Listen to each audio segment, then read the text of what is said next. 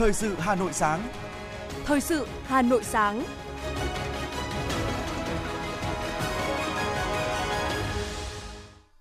Hồng Hạnh và Ngọc Bách xin được đồng hành cùng quý thính giả trong 30 phút của chương trình Thời sự sáng nay, thứ ba ngày 25 tháng 10 năm 2022. Những nội dung chính sẽ được đề cập đến trong chương trình. Chủ tịch Quốc hội Vương Đình Huệ đón hội đàm với Chủ tịch Thượng viện Campuchia Samdech Sechun. Hà Nội mong muốn đẩy mạnh hợp tác về kinh tế, du lịch với các tiểu vương quốc Ả Rập Thống Nhất. Ngân hàng Nhà nước tiếp tục điều chỉnh một loạt mức lãi suất điều hành thêm 1%. Trong phần tin thế giới, ông Rishi Sunak, thủ tướng trẻ nhất của Anh trong hơn 200 năm. Châu Âu đã dỡ bỏ hoàn toàn các hạn chế phòng dịch COVID-19.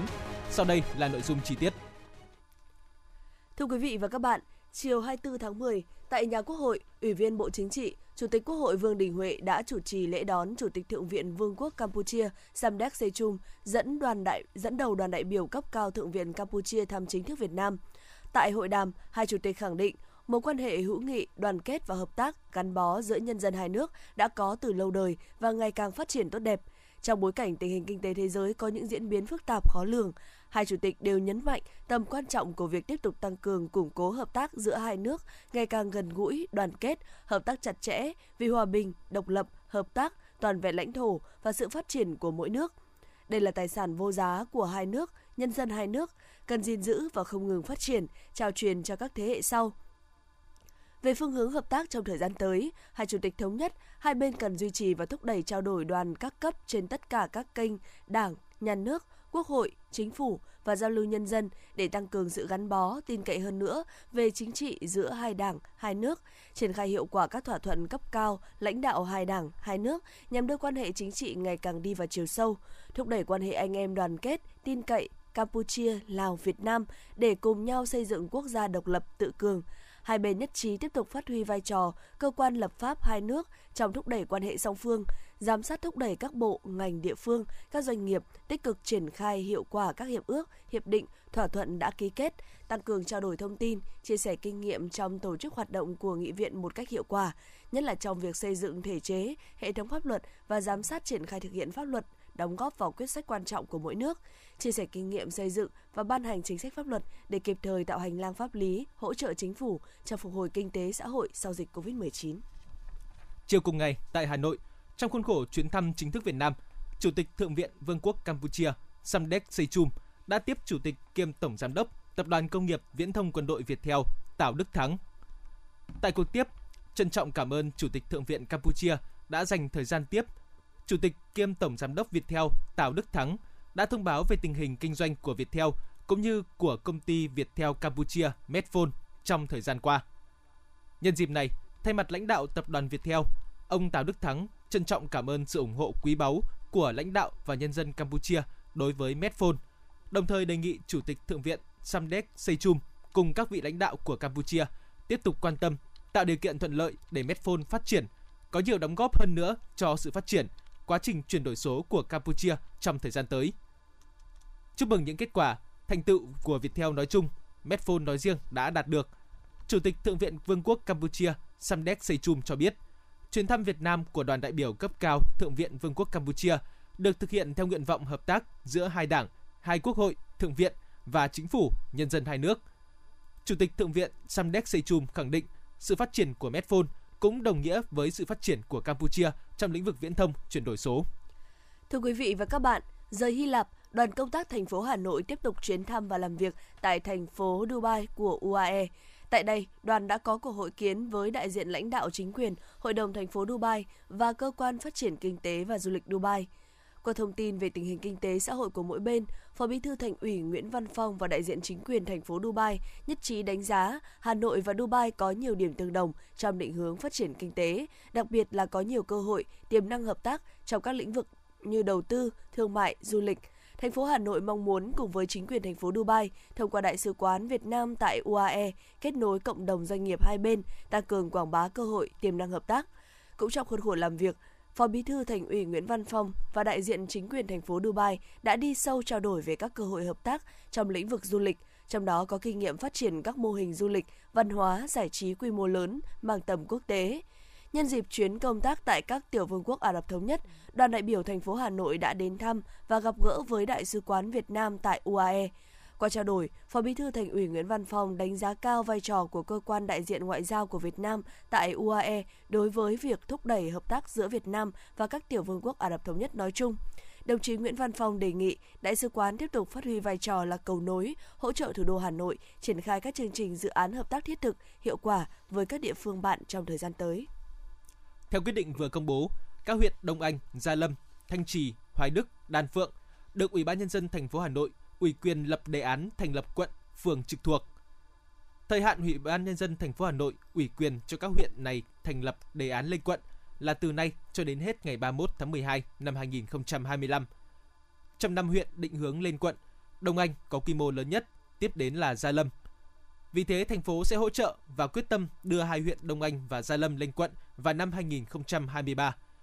Qua quá trình xây dựng và phát triển, Hà Nội từ chỗ chỉ có 4 quận lõi gồm Ba Đình, Hoàn Kiếm, Đống Đa, Hai Bà Trưng đã tăng lên 12 quận như ngày nay.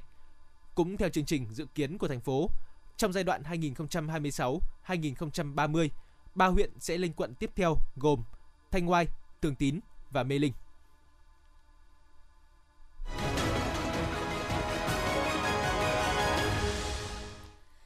Chương trình thời sự xin được tiếp nối với một số thông tin kinh tế. Để tiếp tục triển khai đồng bộ các biện pháp góp phần kiểm soát lạm phát, ổn định kinh tế vĩ mô, tiền tệ, đảm bảo an toàn hệ thống ngân hàng, Ngân hàng Nhà nước quyết định điều chỉnh các mức lãi suất tăng thêm 1% hiệu lực từ ngày hôm nay. Thông tin trên được đưa ra trong quyết định số 1809 ngày 24 tháng 10 về lãi suất tái cấp vốn, lãi suất tái chiết khấu, lãi suất cho vay qua đêm trong thanh toán điện tử liên ngân hàng và cho vay bù đắp thiếu hụt vốn trong thanh toán bù trừ của Ngân hàng Nhà nước đối với tổ chức tín dụng. Cùng ngày, Ngân hàng Nhà nước cũng đã ban hành quyết định về mức lãi suất tối đa đối với tiền gửi bằng đồng Việt Nam của tổ chức cá nhân tại tổ chức tín dụng. Theo đó, lãi suất tối đa áp dụng đối với tiền gửi không kỳ hạn và có kỳ hạn dưới 1 tháng từ mức 0,5% trên năm lên 1% một năm, tăng 0,5%. Riêng lãi suất tối đa đối với tiền gửi bằng Việt Nam đồng tại Quỹ tín dụng nhân dân tổ chức tài chính vi mô từ 5,5% trên một năm lên 6,5% trên một năm. Lãi suất tiền gửi có kỳ hạn từ 6 tháng trở lên do tổ chức tín dụng ấn định trên cơ sở cung cầu vốn thị trường. Bộ Công Thương đã làm việc với Hiệp hội Xăng dầu Việt Nam và 31 doanh nghiệp đầu mối nhằm đánh giá tổng nguồn xăng, dầu tối thiểu 9 tháng năm 2022, phân giao tổng nguồn xăng, dầu tối thiểu quý 4 năm 2022. Tại cuộc họp, Bộ trưởng Bộ Công Thương Nguyễn Hồng Diên khẳng định xăng, dầu là mặt hàng kinh doanh có điều kiện và là vật tư chiến lược. Do vậy, các doanh nghiệp, cơ quan chức năng phải nỗ lực bảo đảm nguồn cung trong mọi tình huống.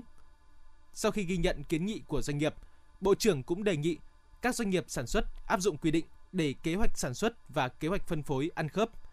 Các doanh nghiệp đầu mối khẩn trương lên kế hoạch sản xuất, nhập khẩu, hợp đồng mua bán cụ thể, chi tiết cho từng tuần, từng tháng, quý và cả năm theo kế hoạch phân giao của Bộ.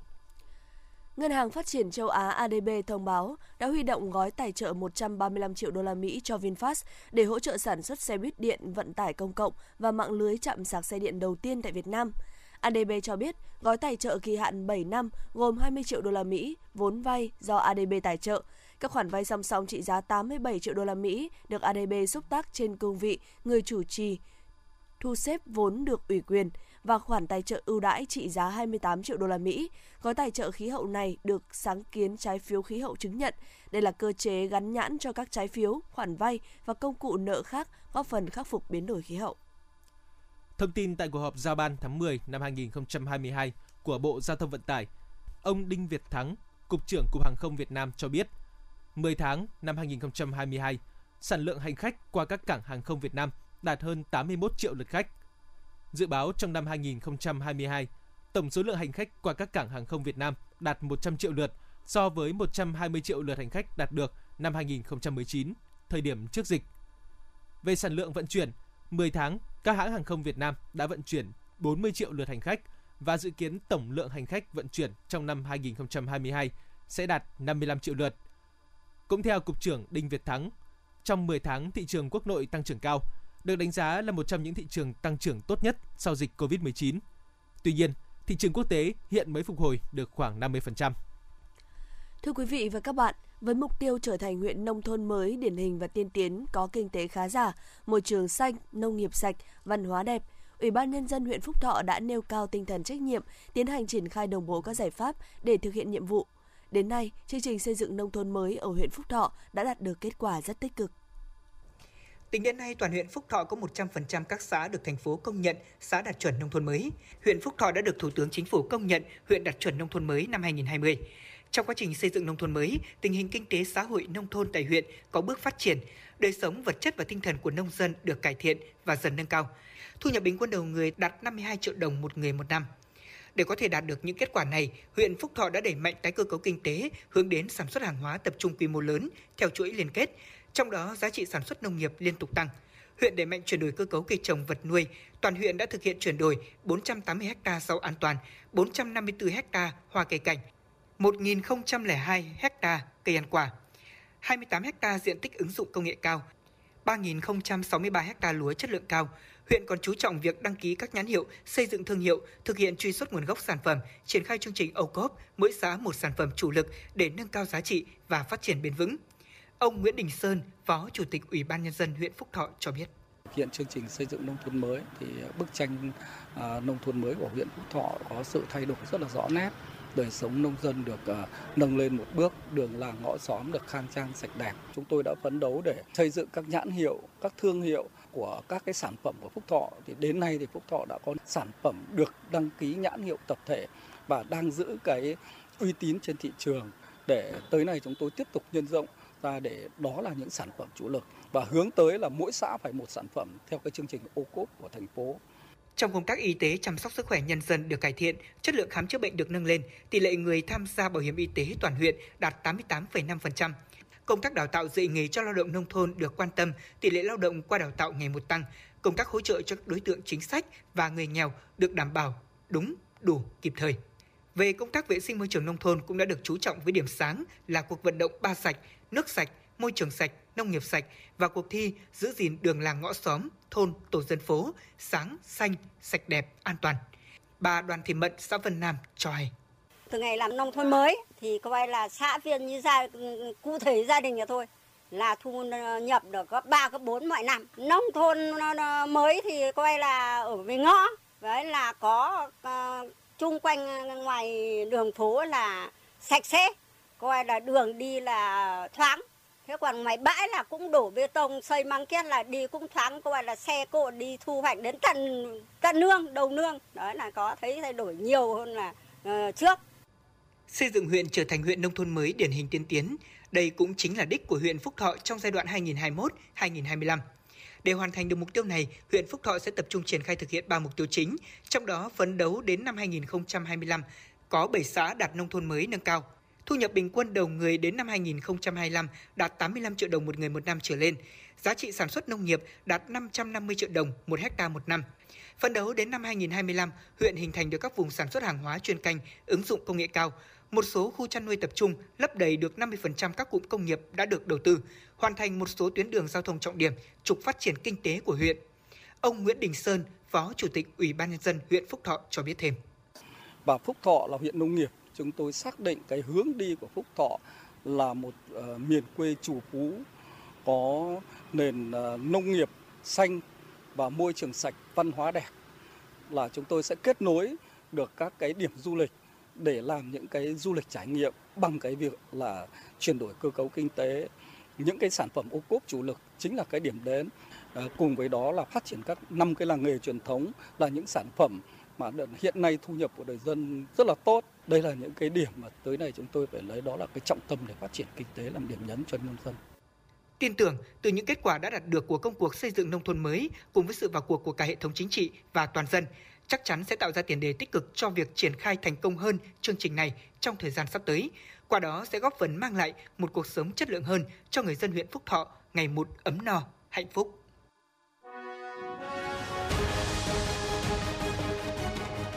Thời sự Hà Nội, nhanh, chính xác, tương tác cao. Thời sự Hà Nội, nhanh, chính xác, tương tác cao.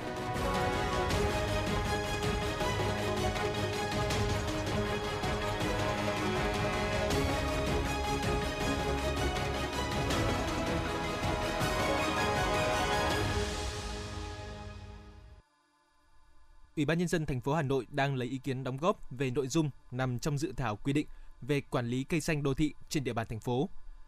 Cụ thể, dự thảo đề cập đến các nội dung như nguyên tắc quản lý cây xanh đô thị, phân công, phân cấp, quản lý hệ thống cây xanh đô thị,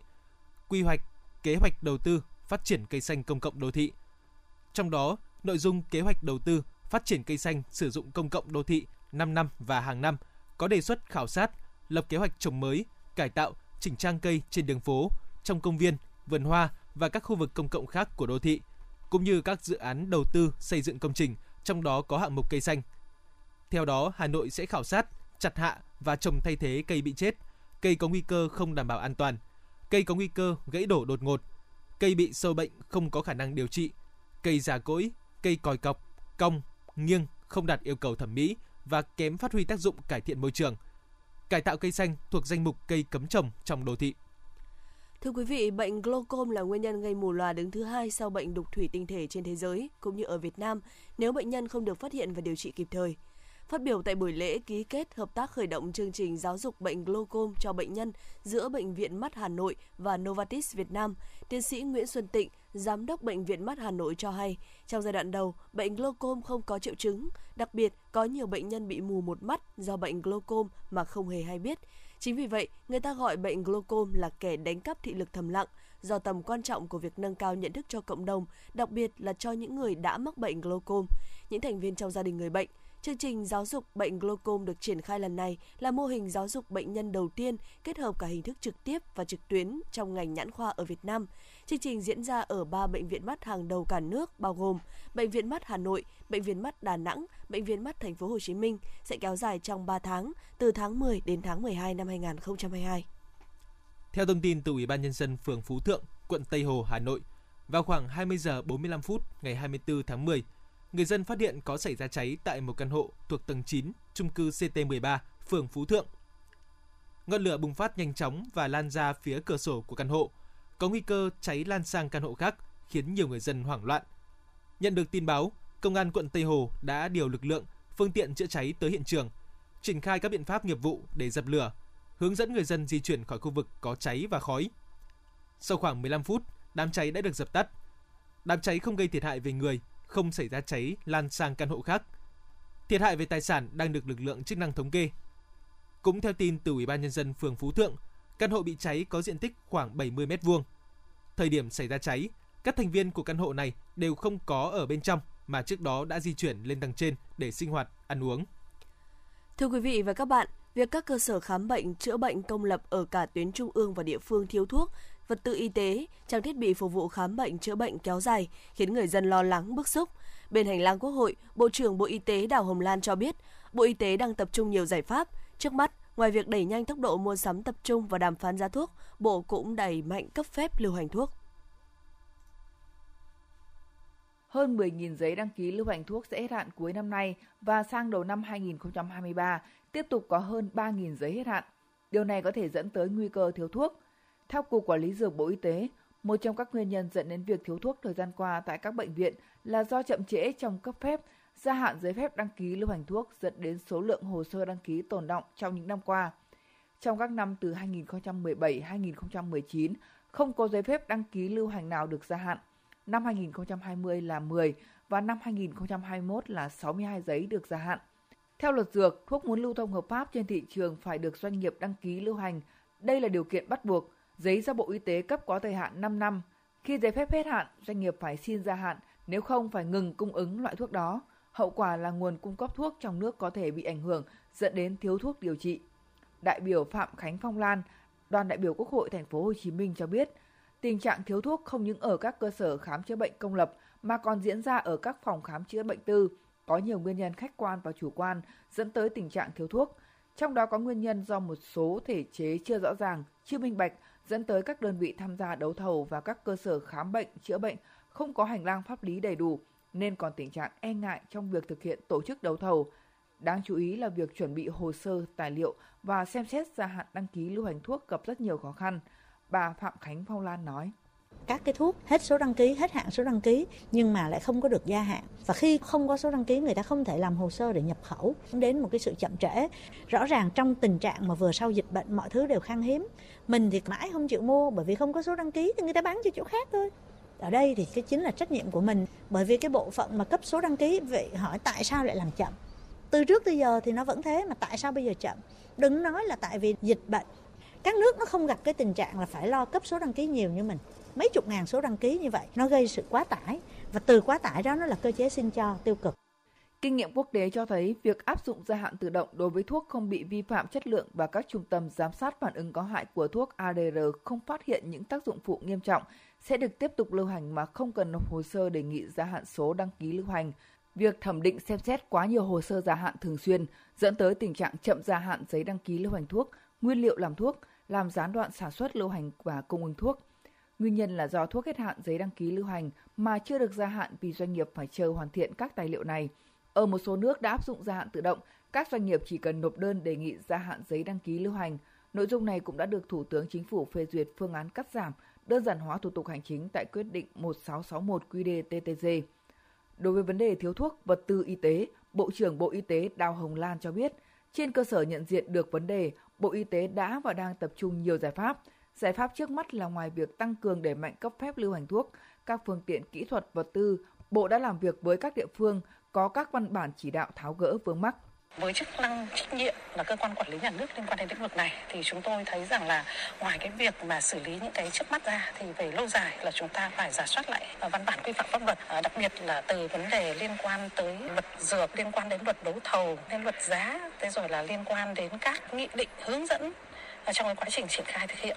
Thế và bên cạnh đó thì Bộ cũng đang à, tổng kết một năm thực hiện cái nghị quyết 30 của Quốc hội cho chính phủ thực hiện những cái giải pháp chưa có tiền lệ ở trong cái công tác phòng chống dịch. Thì trong đó có những cái giải pháp là vấn đề kéo dài thời hạn à, lưu hành thuốc để chúng ta tháo gỡ một cách căn cơ bài bản nhất.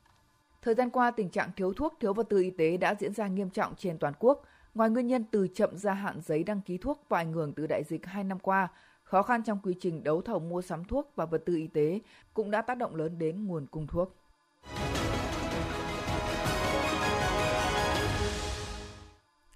Xin chuyển sang phần tin thế giới. Vào lúc 14 giờ 5 phút ngày 24 tháng 10 theo giờ địa phương, Chủ tịch Ủy ban 1922, ông Graham Brady tuyên bố cựu Bộ trưởng Tài chính Anh Rishi Sunak trở thành lãnh đạo Đảng Bảo thủ nước này.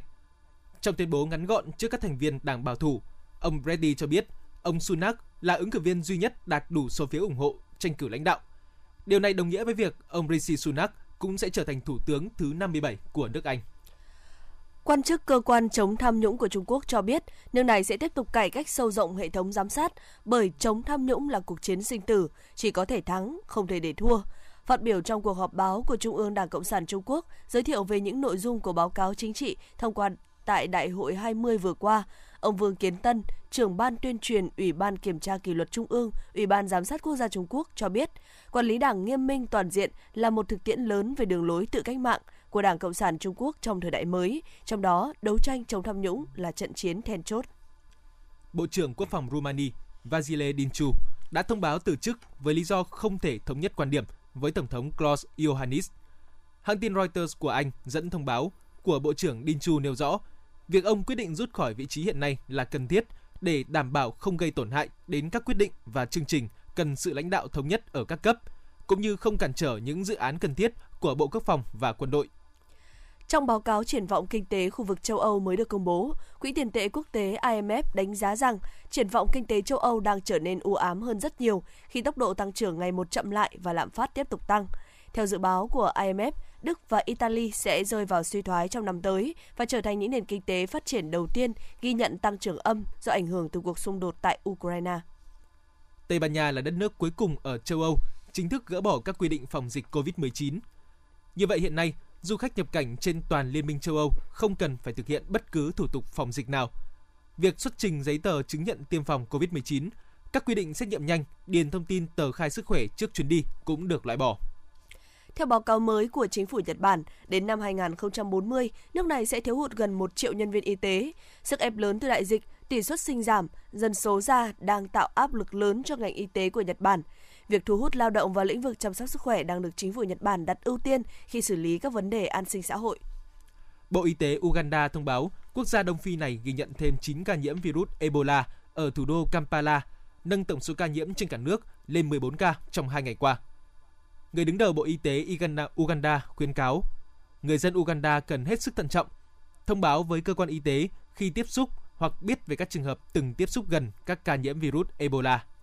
Bộ trưởng Bộ Y tế Indonesia Budi Gunadi Sadikin mới đây cho rằng số trẻ tử vong do tổn thương thận cấp tính ở nước này trên thực tế có thể cao gấp 5 lần so với số liệu chính thức của chính phủ. Hiện nhà chức trách Indonesia đang tích cực điều tra nguyên nhân dẫn tới tình trạng tăng đột biến các ca tổn thương thận cấp tính.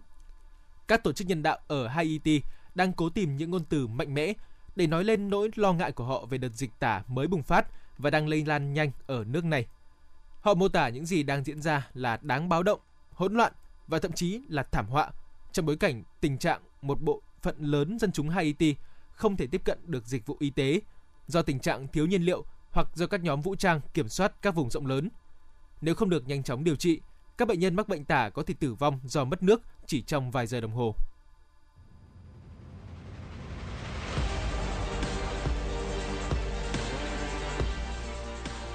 Bản tin thể thao. Bản tin thể thao.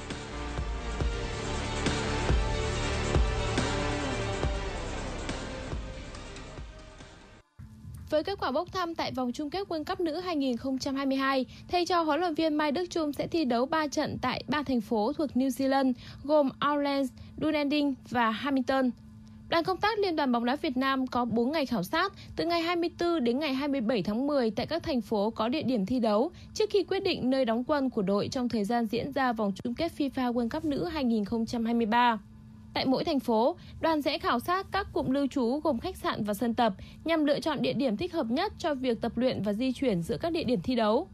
Chuyến khảo sát bắt đầu từ thành phố Hamilton, nơi diễn ra trận đấu thứ hai giữa đội tuyển nữ Việt Nam và đội giành chiến thắng tại bảng A vòng play-off liên lục địa. Đối thủ của Việt Nam tại trận đấu này sẽ được xác định sau khi kết thúc bảng A vòng play-off liên lục địa với sự cạnh tranh của ba đội tuyển Thái Lan, Bồ Đào Nha và Cameroon.